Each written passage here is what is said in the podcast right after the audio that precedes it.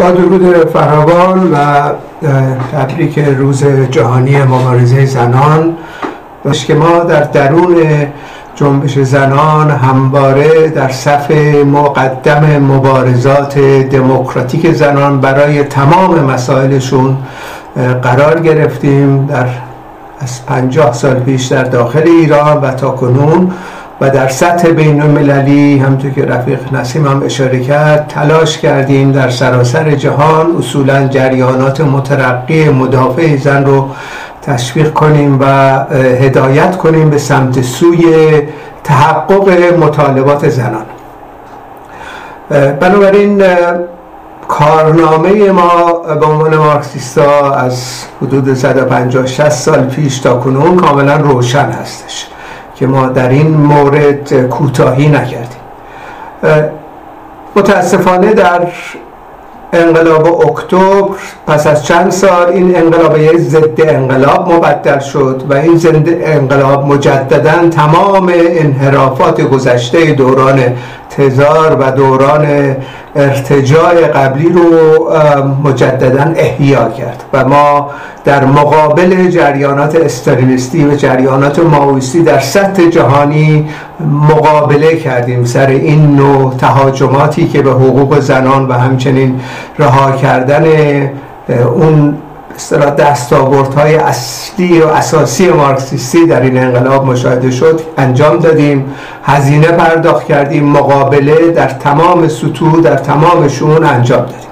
بنابراین کسانی که امروزه ما را متهم می‌کنن که مثلا در شوروی و زمان استالین اتفاقاتی افتاده و غیره و ما را مقصر می‌دونن و نتیجه گیری می‌کنن که اصولا مارکسیزم هم در مسائل جنبش زنان نادیده گرفته و هم بنابراین ما باید بریم به سمت سوی سرمایداری و ایدولوگ های اون و همچنین تقویت کنیم. تمام گرایش های زنانی که اصولا در مقابل سرمایداری قرار نمی‌گیرن منتها می‌خوان ترمیماتی در درون جامعه کنونی بکنم و دستاوردهایی پیدا کنم. راه حل این هستش. راه حل حل مسئله زنان از نقطه نظر این جریانات که عموما سوسیال دموکرات و لیبرال و اما اقسام جریانات به دست راستی هستند.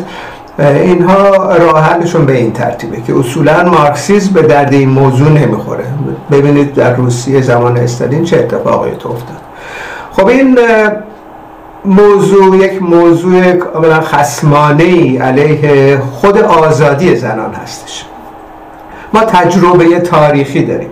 و این تجربه تاریخی رو ازش بیاموزیم. یعنی در واقع اینطوری نیستش که حالا یه دمارکسیست اومده یه سر حرفایی زدن در عمل هم به کجراه رفتم و تجربه هم نداشتن چنین نبوده. سر مسئله زنان ما تجربه غنی داریم. و در ارتباط با پیروزی انقلاب اکتبر. اصولا 8 مارس ما قبل از انقلاب اکتبر یکی از جریانات تظاهرات عظیمی که در روسیه رخ داد توسط زنان منجر به جرق خوردن انقلاب اکتبر شد. یعنی نقش زنان بسیار بسیار پررنگ بود در انقلاب اکتبر. و پس از سرنگونی دولت سرمایداری کرنسکی بلا فاصله در عرض چند هفته تمام مسائل گرهی و اصلی ستم بر زنان حل شد و اعلام شد که تمام این موزلات باید کنار بره و کنار رفت. یعنی در واقع اینطوری نیستش که یک جامعه عقب افتاده باید الزاما مراحل مختلف سرمایداری رو طی بکنه تا به نبوغ اینا پی ببره و آزادی زنان رو اینا قراره به ارمغان بیارن. چنین نبود. یکی از کشورهای عقب افتاده جهان و تحت رهبری جریاناتی که متکی بودن به نیروهای کارگری شوراهای کارگری و همچنین بسیاری از زنان زحمتکش تونست قدرت سیاسی رو که کسب کرد این تکالیف برجا دموکراتیک عمدتا در مرکز و مسئله زنان رو حل کرد.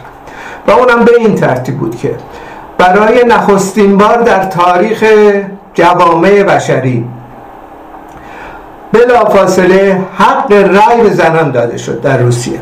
1917 بلا فاصله به رسمیت شناخته شد حق سقط جنین یعنی کنترل زنان بر بدن خودشون به رسمیت شناخته شد.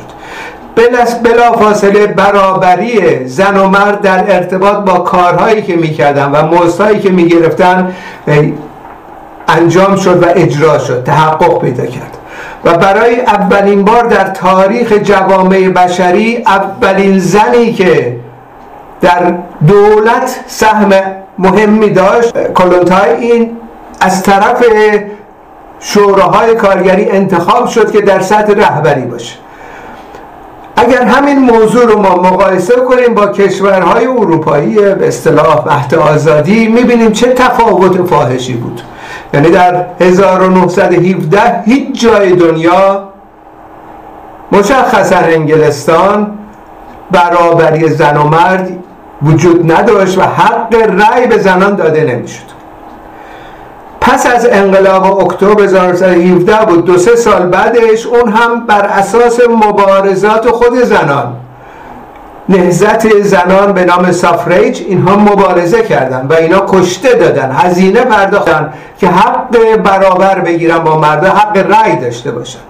اینها سرکوب شدن کشته شدن. همین محافظ کاری که امروز در قدرت هستن در انگلستان زنان رو محکوم به عملیات تروریستی کردن. اینا رو کشتن در واقع بسیاری رو دستگیر کردن. شکنده شکنجه دادن که حق برابر خودش از حق برابر خودشون با مردم مردان صرف نظر بکنن. در صورتی در روسیه اون زمان حق برابر تثبیت شد. چون نظام سرمایداری سرنگون شد. اینجا نکردن این کارو.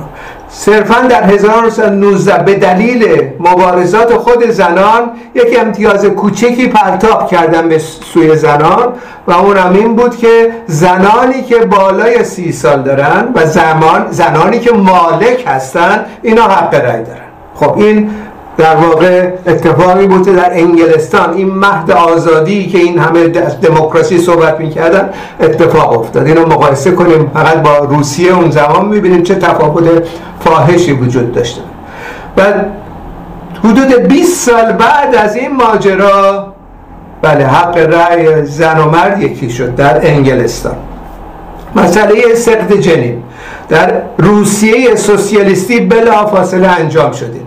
بلا فاصله حق کنترل زنان و بدن خودشون در انگلستان مهد آزادی پنجاه سال بعد این حق به زنان داده شد. اونم به دلیل مبارزات خود زنان.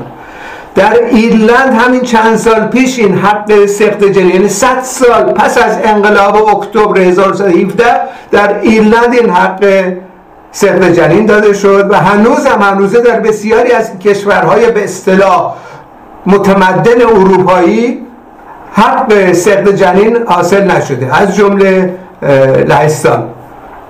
این ماجرا یعنی عقب افتادگی این که دول سرمایداری نشون میده که اینها اصولا خواهان و همچنین توان اجرای حقوق برابر برای زنان و مردان ندارد موضوع خیلی کاملا روشنی هستش که ما باید بهش توجه بکنیم. در ارتباط با مسائل دیگه هم به همین چنین. یعنی در واقع امروز بنا به خود آمار ارقام بانک جهانی که اخیرا هم انتشار پیدا کرده صرفا 6 کشور هستن که برابری زن و مرد در اروپا رو اجرا می‌کنه. اونم به شکل رسمی. بقیه کشورها از جمله مثلا آلمان در رده سی یکم قرار گرفته در ارتباط با برابری زن و مرد. یعنی برابری زن و مرد هنوز به طور کامل در این جوامع سرمایداری وجود نداره. اضافه بر اون حتی اونهایی که پیشرفته تر هستن صرفا مسئله در مورد حقوق و دستمزد و غیره صحبت می‌کنن که برابری وجود داره. اصولا در این کشورها یک سلسله ستمهای نامرئی غیر مستقیم وجود داره هنوز. هنوز که هنوزه اجحافات بسیاری از طرف همین جریانات به اصطلاح متمدن تحصیل کرده علیه زنان خودشون صورت می‌گیره. مثلا همین چند هفته پیش روشن شد که آقای آندرو که یکی از سرمایدارای بزرگ از پسر خانوم ملکه انگلستان هستش که قرار کمک بکنه به تمام مردم جهان در یکی از ماجراهای افتضاحاتی که به بار آوردن این بود که دختران زیر سن رو بهشون تجاوز می‌کردن به ازای دادن پولی و ایشون تازه کسب شد از طریق این مسائل. خب این چیزا ادامه داره. یعنی جهان سرمایداری قادر به پاسخگویی به برابری. زن و مرد نیست.